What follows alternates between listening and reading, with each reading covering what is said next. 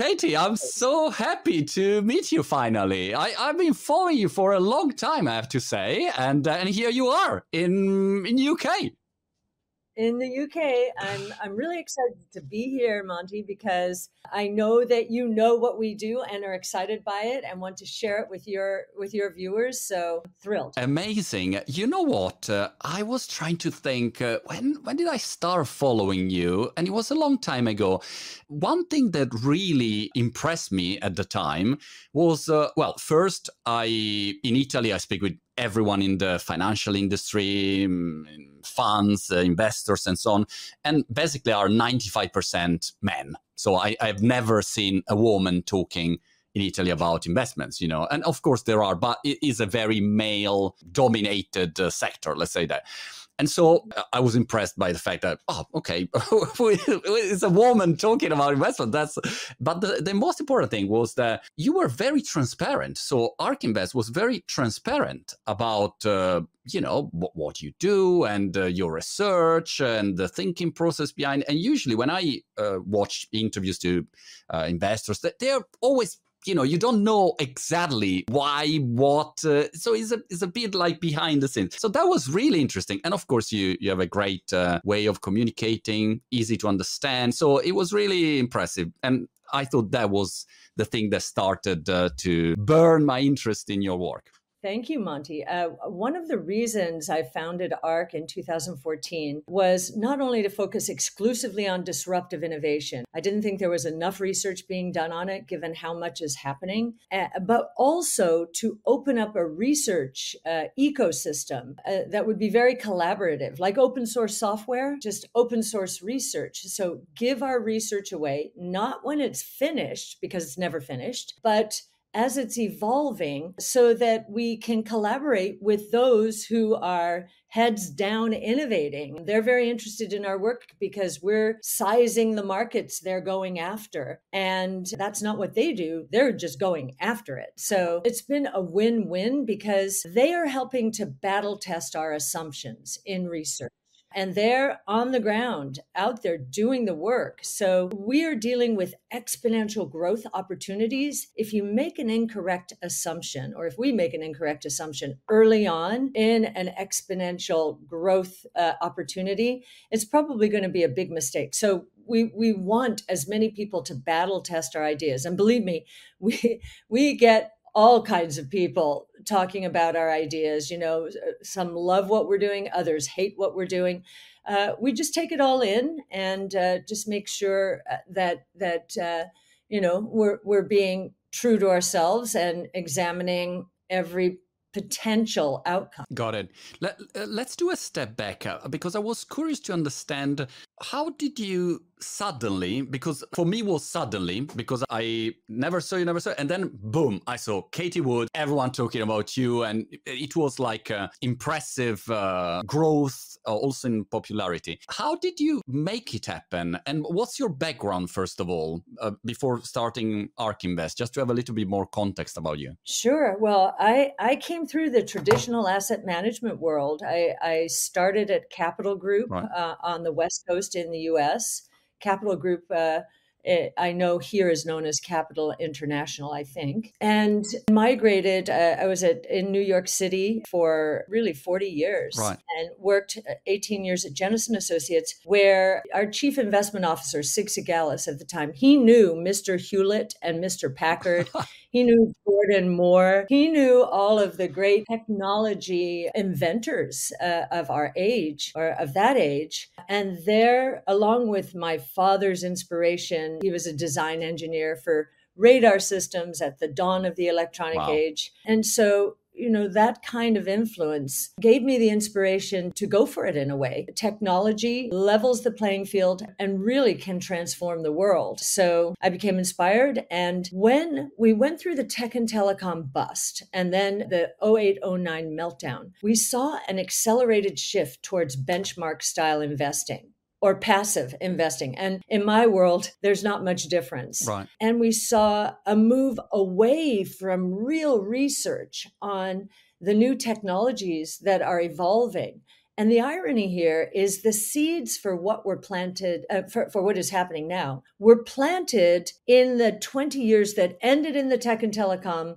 bubble and bust, and that turned a lot of people off. There's a lot of muscle memory there. But those seeds have been germinating and now they're flourishing. We are ready for prime time for a lot of new technologies, and investors are scared to death. It's the opposite reaction of the tech and telecom bubble, which makes me feel good. It means we're onto something. In terms of how we happened upon the scene. I have an economics background as well as technology focus. Art Laffer, I don't know if you know the name, Laffer curve is his famous curve about taxation.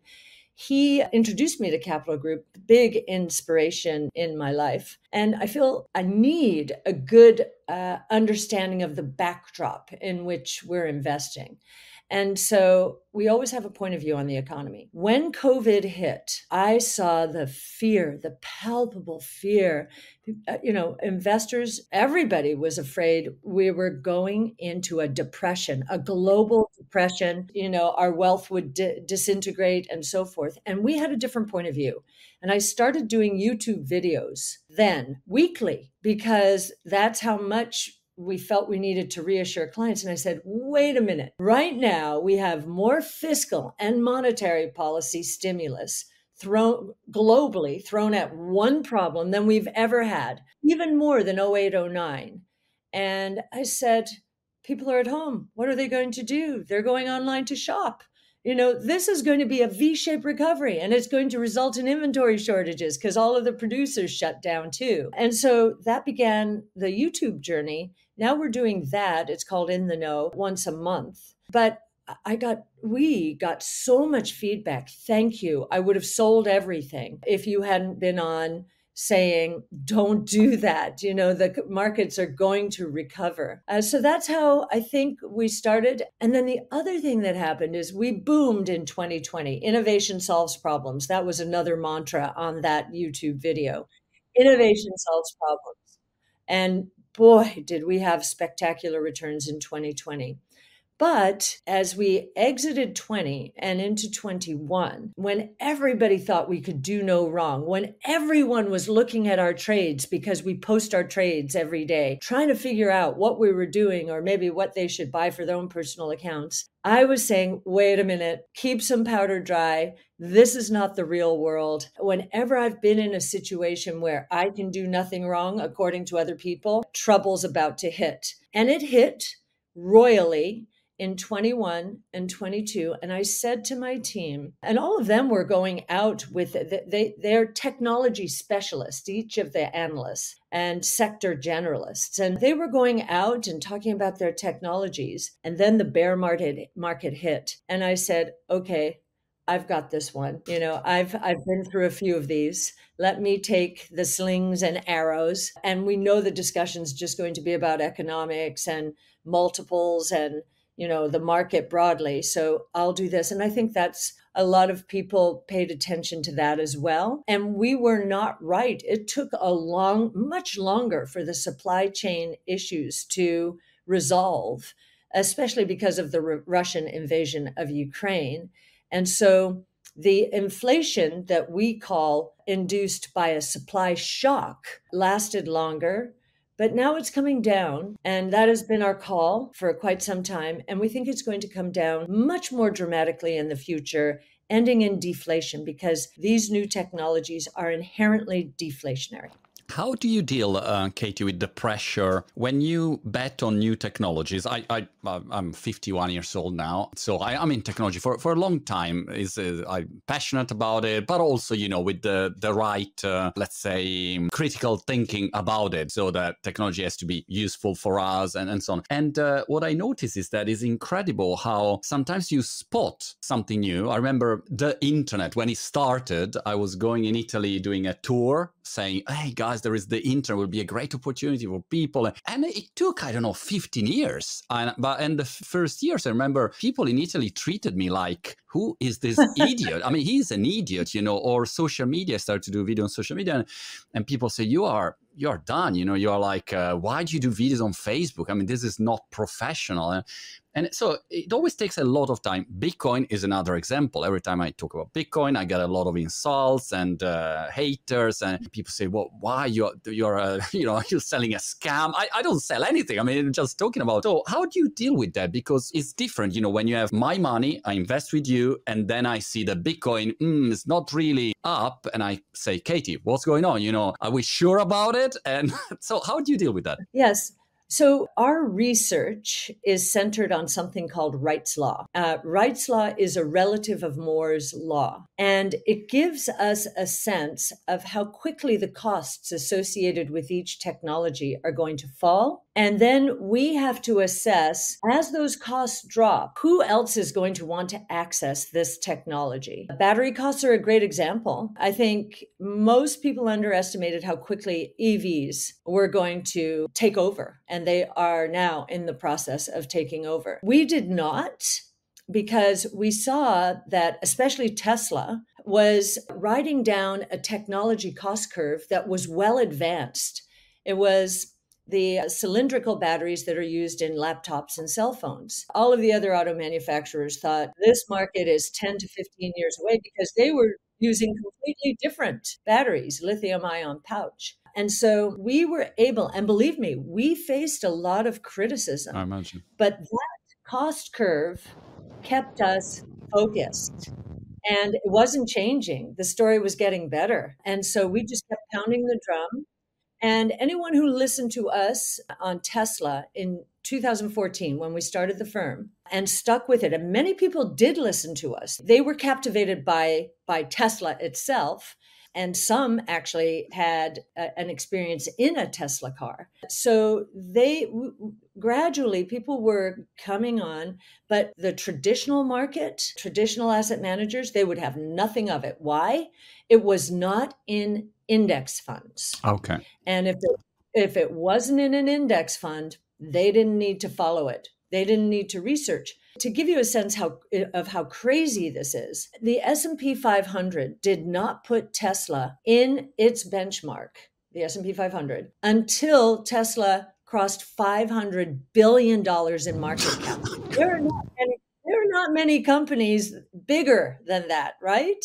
And we think that problem is going to get worse because the technologies around which we have centered our research and Wright's law, so robotics, energy storage, artificial intelligence, blockchain technology, and multiomic sequencing. Those are the five major platforms, and they involve 14 different technologies. They're all moving even faster than EVs did.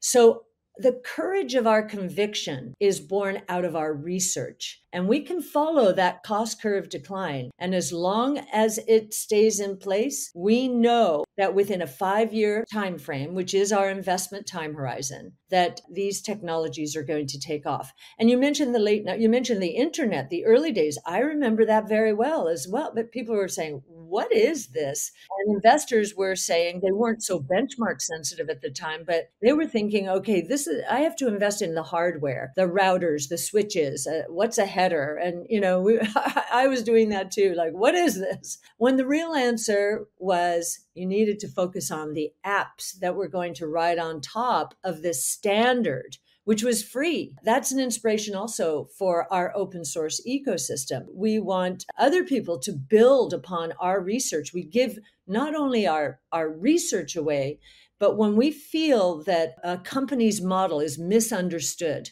like Tesla's, we publish that model. You can find it on our website at ark-invest.com or on GitHub, and you can see our assumptions and you actually can change them. If you think we're crazy on an assumption, change that variable. I think there are 41 variables you can change in our Tesla model. Right. And what price comes out. Oh, that that's really interesting because it gives the idea that it's not one arbitrary choice that you say, all right, I believe that, you know, my gut instinct or, you know, the algorithm said, but there is a, a research behind. I also remember, I think there was a, an early interview with Elon. And by the way, Elon uh, said multiple times, you know, like uh, if you want to check a good research, check ARK Invest, which I think is a great uh, a testimonial. I mean, I, I don't know how much traffic that bring. Oh my gosh, that was uh, unbelievable. And I think what has happened, he sees that we have a long term time horizon. Most investors do not.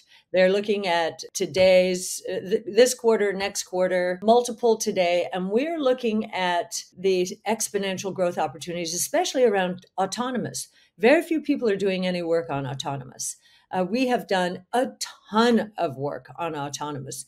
And I think we do have uh, the best research around it, mostly because we're toiling at it every day and working with those who are out there innovating. He respects that. And with the funny story there is that when we were just starting out, we only had 15 million under management. We're we're approaching 25 billion now. But back then, we would call investor relations and investor relations knew us from my prior life.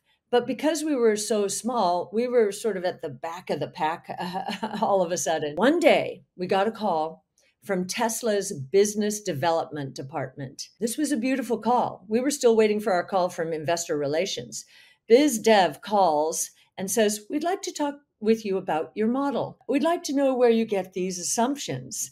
And that was a real dialogue, you know, talking the same language. There was nothing like getting that call when we were so, so small in terms of assets, in terms of encouraging us to continue this line of research. That's a, that's amazing. And then one day, just Elon called and say, "Katie, let's have a chat. I think it's a good." Uh... what, happened there, what happened there, and I'll never forget the day in our office. I was in a meeting that I couldn't get out of, and then I heard this whoops and screaming, and the whole office lit up. And I thought, okay, something either went really right or really wrong. What the heck? But I couldn't get out of the meeting. And what had happened is Elon, because we push our research out on Twitter, and of course, now that's X, and we know how important X has been to uh, the evolution of Tesla. Elon liked a, a, piece of research that Tasha Keeney put out, probably on autonomous way back then. This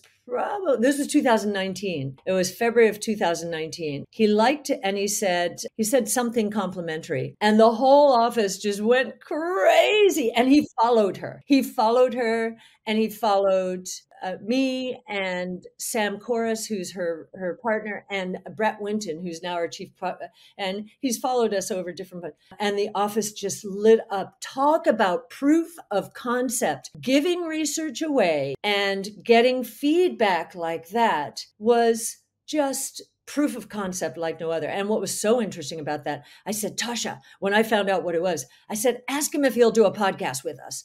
And so she did he got right back and we were in fremont the next week doing that that's amazing. I remember that. That was, i think was amazing also because as you said i mean it, it, was not like ray dalio i don't know going to talk with elon musk. So it was really interesting and technical you know like a conversation about uh, principles and uh, the, technology. And it was, it was very very different. And and just if i can say we learned a lot about the person elon musk during that time. I think he is a very he, he has obviously very high standards. He's a very tough, tough boss and taskmaster, but he is a good person. He is a really good person. And you know, a lot of people think that uh, he might be arrogant. I don't think so at all. When he respects people, he will say to them, as he says said to us then, he said, "Look, you know the the most important thing you can do for me when we thanked him for doing the interview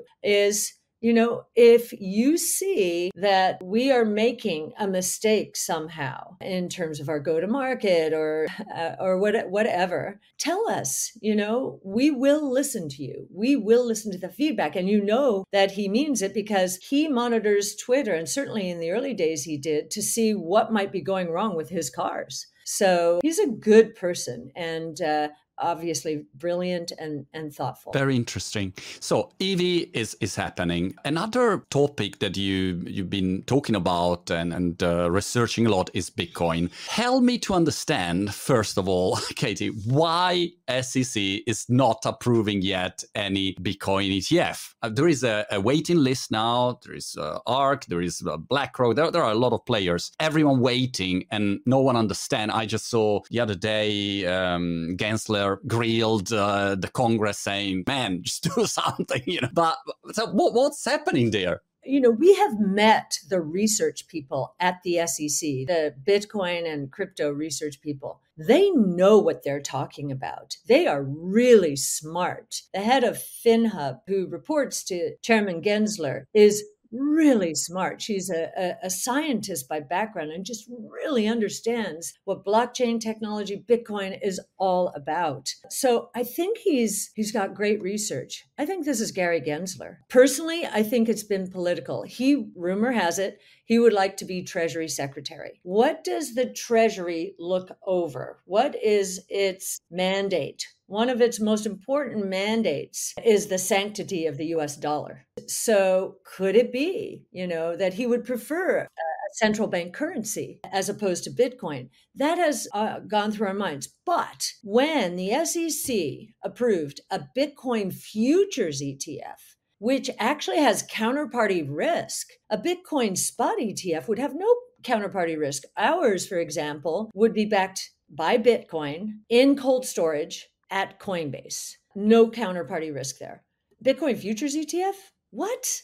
Uh, that's why the SEC lost the grayscale case. So I think this is more about Gary Gensler. Got it. And maybe his political ambitions. But I, I think the judicial branch of our go- government, the legislative branch of our government, is in our checks and balances system. That's what makes America great in a way. It often puts us in gridlock, but there are checks and balances. And he really is appointed by the exact executive branch and these other two branches are now weighing in and you know he is beginning to call the bitcoin etf his personal vietnam which means it's a problem that he need he, he yeah. needs to get out of it I, I, think he's he's now even backed away and said well you know i'm not the only decision maker here right. there are five of us and so forth. So we think we think there's movement on the way and that it will happen. Do, do you think that uh, I think there are the deadline now is probably January 2024. Do you think that if they are approved, they will be approved all together or first first in first approved uh, first, what do you think i think they'll approve a number at the same time because the history of etfs is the etf that gets there first will have the most liquidity and will gather most of the assets. Even in the gold example, the second one in line, I think its fee structure is half still the first one, and it has not been able to gain traction. Nothing like the GLD. I think the SEC, they'd be picking a winner if they picked just one. It's going to end up being a marketing war, if I might say, or battle. You know, of course, we're hoping, I, I don't know if you know this, but 21 Shares is our partner. 21 Shares is based in Switzerland. It is the largest crypto ETP provider in the world, more than a billion dollars in AUM. So its infrastructure and regulatory network is uh, are fantastic. We're leveraging off of those. They're leveraging off of our research active management, and our brand, certainly in the United States. We hope that our research, which we started, our first Bitcoin paper was in 2015 and it, the question was can it solve uh, serve as the three roles of money and we did that in collaboration with art laffer who is so excited about bitcoin right 83 years old a monetary scholar and he said to me back then when we wrote that paper with him, he said, I've been waiting for this since since the US closed the gold window, since monetary policy became unhinged, This is what I've been waiting for a rules based monetary system. And this is global, it's digital, it's private, no human intervention. This is amazing. So he thinks that it is the first sign that we could be going back to a time pre Fed, so pre 1913, of private money. Private money's competing against one another. And he thinks that will bring real discipline into the system, back into the system, and will represent a leap for freedom from some of the, he would suggest, hostile monetary policies that have taken the dollar down by 98% since the Fed started. Got it. When I talk about uh, Bitcoin and crypto in general with my fellow Italians, I have to say that 2023 well, october 2023 still vast majority of people believe that is a scam a ponzi scheme not an asset there is no value behind i mean but even very very smart people that i interview very important people and i always think wow how is that possible is the perception changed in us because you know italy maybe is a small country and you know information arrives later than the awareness arrive, arrives later what's the perception perception at the moment um, in US when you say Bitcoin? I think it's going to be an election year issue. There are uh, real proponents and then there are those who who are saying stay away from this. You know, this will this will take away the US dollar's role as the reserve currency of the world. So you have that battle going on. You have younger people really supportive you have people like me with an economics background, really even more important, much more important, like Art Laffer out there now starting to evangelize for this. As I said, Art is 83. He's seen a, a lot of economic history and he's a student of economic history. We're going to have a Bitcoin brainstorm with him, I think, in a few weeks. And what he wants to do to help people like the ones you're talking about, to help bring them along, is he, as an economist, and as I'm going to say, as somewhat new to the topic, he is going to try and and poke holes, the holes that all of you know the people you're talking to who are not quite on board or not at all on board. He wants to help them understand the cryptography behind it and he wants to help them understand. And these five world words are each one of them is very important. It is the first global, very important, digital, private, no government oversight, rules based, that's probably the most important one, monetary system in history. This is a very big idea. And if we are right, and our $25 trillion estimate for all of crypto by 2030 is correct, we think that Bitcoin will account for more than half of that. Right now, Bitcoin is roughly $500 billion in market cap. So 12 and a half trillion plus by 2030. Our confidence there is growing, especially now that institutional acceptance is beginning. When BlackRock struck a deal with Coinbase, that woke a lot of institutional investors. And I will say kudos to Cambridge Associates, a, an institutional research organization. It in 2000 18 said to institutions, look, you may not like this thing called Bitcoin, but you better have a good explanation for why you don't like it because we believe it is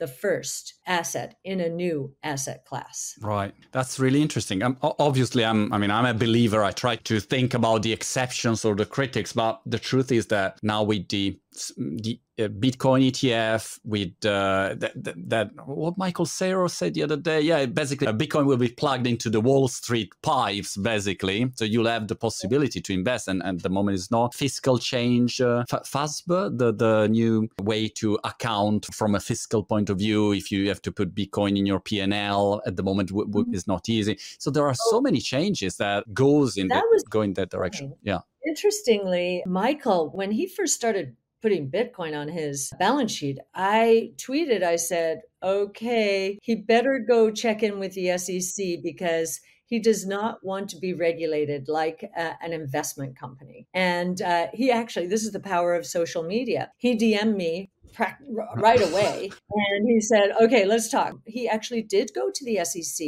and worked through the SEC into its accounting. I think this is what happened into its accounting department, who then contacted FASB, the Accounting Standards Board. And that's how that all happened. I think it's wonderful. He did a great service for the community. Got it. Do, do you have an updated uh, Bitcoin price prediction or uh, nothing changed? Because every day there are news, different news, and people change and say, oh, maybe more, maybe less. Yeah, well, the, the, there are two two uh, events that have happened in the last year that we think are important. Many people think that FTX was a disaster for all things crypto. It was a disaster for the for the people who were in those funds and on that exchange. The SEC should have protected them with a Bitcoin ETF in the US. But it actually proved the concept. Why did it fail? It was completely centralized, completely opaque, non-transparent, and completely fraudulent. But nobody knew. Bitcoin is the opposite. It's completely transparent, pseudonymous by IP uh, address, but you can see everything going on that uh, in that network. And it is completely decentralized. So no throat to choke, no centralized source of power. It is actually a flight to safety vehicle. Now, how do we know that? The second thing that happened was during our regional bank crisis here in the United States in March. Regional banks were plummeting. The stock prices were plummeting. A number of them went out of business. And what happened to Bitcoin? It went from 19,000 to 30,000 while that was taking place. Why? The regional bank crisis brought to life once again the counterparty risk that exists in the banking system. Bitcoin does not have that counterparty risk. Again, it's a completely transparent network. We can see when a big whale is going down and is being forced to sell on the Bitcoin network. And we knew during the Terra Luna fiasco that some hedge funds were in trouble. Yep. And in fact, they satisfied margin calls on crypto before they did anything in the physical world. So, really, two important proofs of concept. How, how do they impact the Bitcoin price prediction? This, uh... yes. So, back to the price. So, in our Big Ideas 2023, which is on our website, you will see the building blocks for price, our base case and our bull case and our bear case for Bitcoin. The base case is between $600 and $650,000. We're at about $27,000 now. And that includes 2.5% of corporate treasuries putting 2.5% of their cash into Bitcoin. It includes institutional investors allocating 2.5% of their portfolios to Bitcoin. These are very conservative assumptions. If we analyze new asset classes, historically, we've seen real estate move into pension funds. It ends up being 5 to 10%. We saw the category, broad category called emerging markets. You know, they start out at 1%, they move to 5 to 10%. And we think the same will be true with uh, Bitcoin. Now, our bull case is roughly $1.5 million.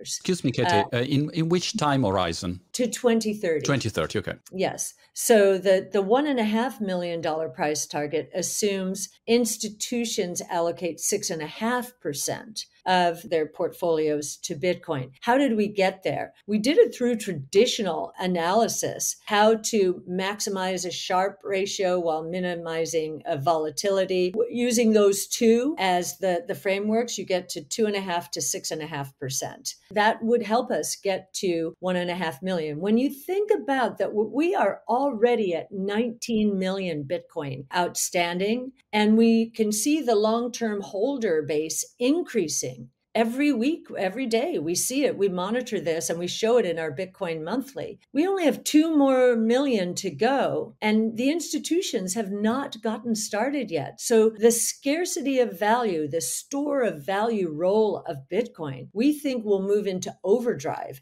as institutions commit. And we think that institutions will commit more broadly after the SEC approves a Bitcoin ETF. Got it. Spot ETF. Got it. Uh, Katie, let's move into AI. Is another very, very interesting topic. Uh, by the way, in the last two days, I saw first the new ChatGPT features where you can upload an image and say, look, help me to fix the bike and it starts to give you a real time tutorial. By the way openai projected uh, 1 billion dollar revenues at the end of this, of this year raising a new a new round. Uh, i think the valuation is around 80 billion dollars. So in, insane. I mean that is every day or meta connect i saw the new meta connect glasses uh, with AI. I mean, it's, it's an incredible revolution that impact everywhere. What, what's your take on that? And what's your, uh, again, uh, research-based bet on the AI impact? Yes, uh, the reason this is happening so quickly, and this is what we're back to indexes will not be able to catch up here uh, until it's very late, shall we say. So AI training costs are dropping 70% per year. So when you see a cost decline of that magnitude, you're going to get more of it. Just to give you to give you a sense of what this means. If ChatGPT or the model that developed ChatGPT had been developed in 2015, it would have cost $500 million. Instead, it was developed in 2020. It cost $4.5 million.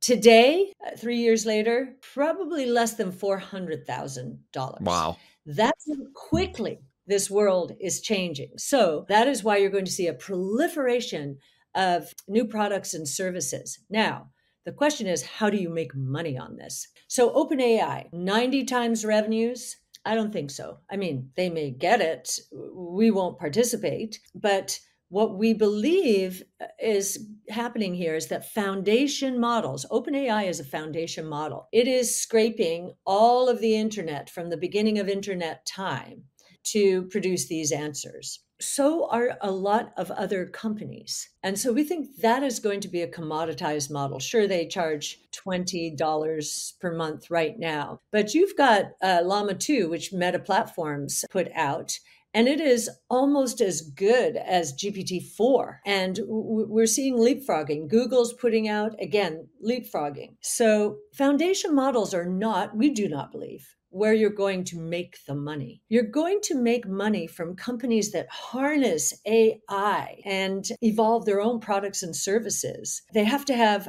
four characteristics. One, deep domain expertise. When you talk about the life sciences world, we call it multiomics sequencing. So it's the sequencing of DNA, RNA, proteins, methylation. It's complicated, right? You need deep domain expertise. You need AI expertise. You have to invest in that. Sure, you can use foundation models, but you must bring AI expertise in house as well. Sort of vertical, uh, vertical specialized AI. You are so right. There are two more characteristics proprietary data. That's the critical one. Data that no one else has and then fourth, widespread or widespread distribution. Now, there's a company, UiPath, which uh, came out of Europe, the founder from Romania, and uh, he has, you use the right word, specialized models. He, they use, UiPath is a robotics process automation company. It takes all administrative work and makes it much more efficient sold me on the story is he told us when he was doing his roadshow initially that he couldn't believe that all these large corporations around the world who know they're bloated and lots of bureaucracy, they were willing to come together and share best practices in terms of work process efficiencies, automation. They didn't consider that IP. He has all that information and he is able to use foundation platforms out there, their own specialized models by industry in order to evolve the business. Uh, so we think it's going to be a huge stock, but nobody knows that name. They all know OpenAI. And so if you look at our portfolios, most of the names in the portfolio are there because of their positioning in the AI world. Uh, so we're very excited about it. We believe that AI is the reason that disruptive innovation broadly is going to move from 10 to 15 trillion dollars in global equity market cap including private equity to 200 trillion by 2030 you know that's but it's also going to be extremely disruptive to the traditional world order so this is why i founded ARK get on the right side of change because change is coming and before you know it the world will not look anything like the world we're living in today. Absolutely. The other day, Katie, I saw this company that produce um, um, digital avatar where basically they clone you. Imagine I do my videos. I always thought, well, I am absolutely irreplaceable because it's me talking, you know. So they clone you with $1,000. You have your digital clone, which is like 90% you. Voice cloning yeah. is super easy. The, the what you yes. say the script is written by you know chatgpt 5 can say more intelligent things than me. And i thought yeah. what should i what am i going to do? I will employ my digital avatars. I mean I, what do i do? I mean i don't know. It's uh, it's interesting because you're challenged to to think that you'll be disrupted in any sector yeah, everyone should think that way, but if we change one word, if we if we change the word artificial and artificial intelligence, to augmented intelligence. Yeah. That is the hope for human beings. You're probably going to proliferate your shows and become maybe more verticalized, each one, yeah. you know, and your avatars will take care of that.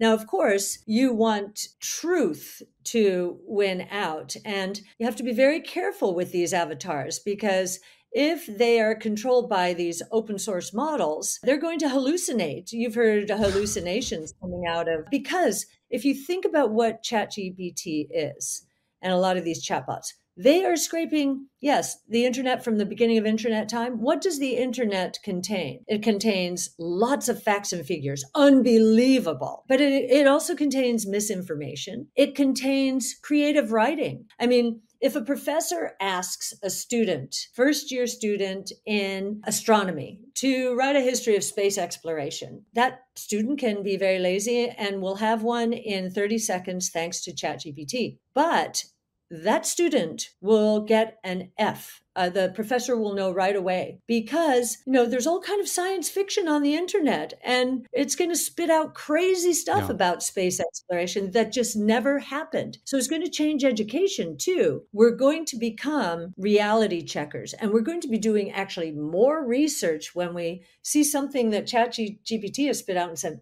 wait a minute, that does not seem right given what I know. Let me do more research. So it's going to change the way we're educated. It's going to change or educating ourselves too. And it's going to change, yes, all kinds of jobs.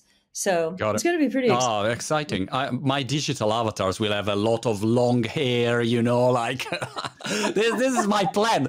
Uh, Katie, three more minutes and then I'll let you go. I know you, you're super busy. I was really curious about European arrival because uh, until this moment, ARK was US, let's say predominantly uh, US based. Uh, but now you have acquired a company and uh, you, you arrive in Europe. So, I mean, UK is not Europe anymore, but in my head is Europe, some sort of.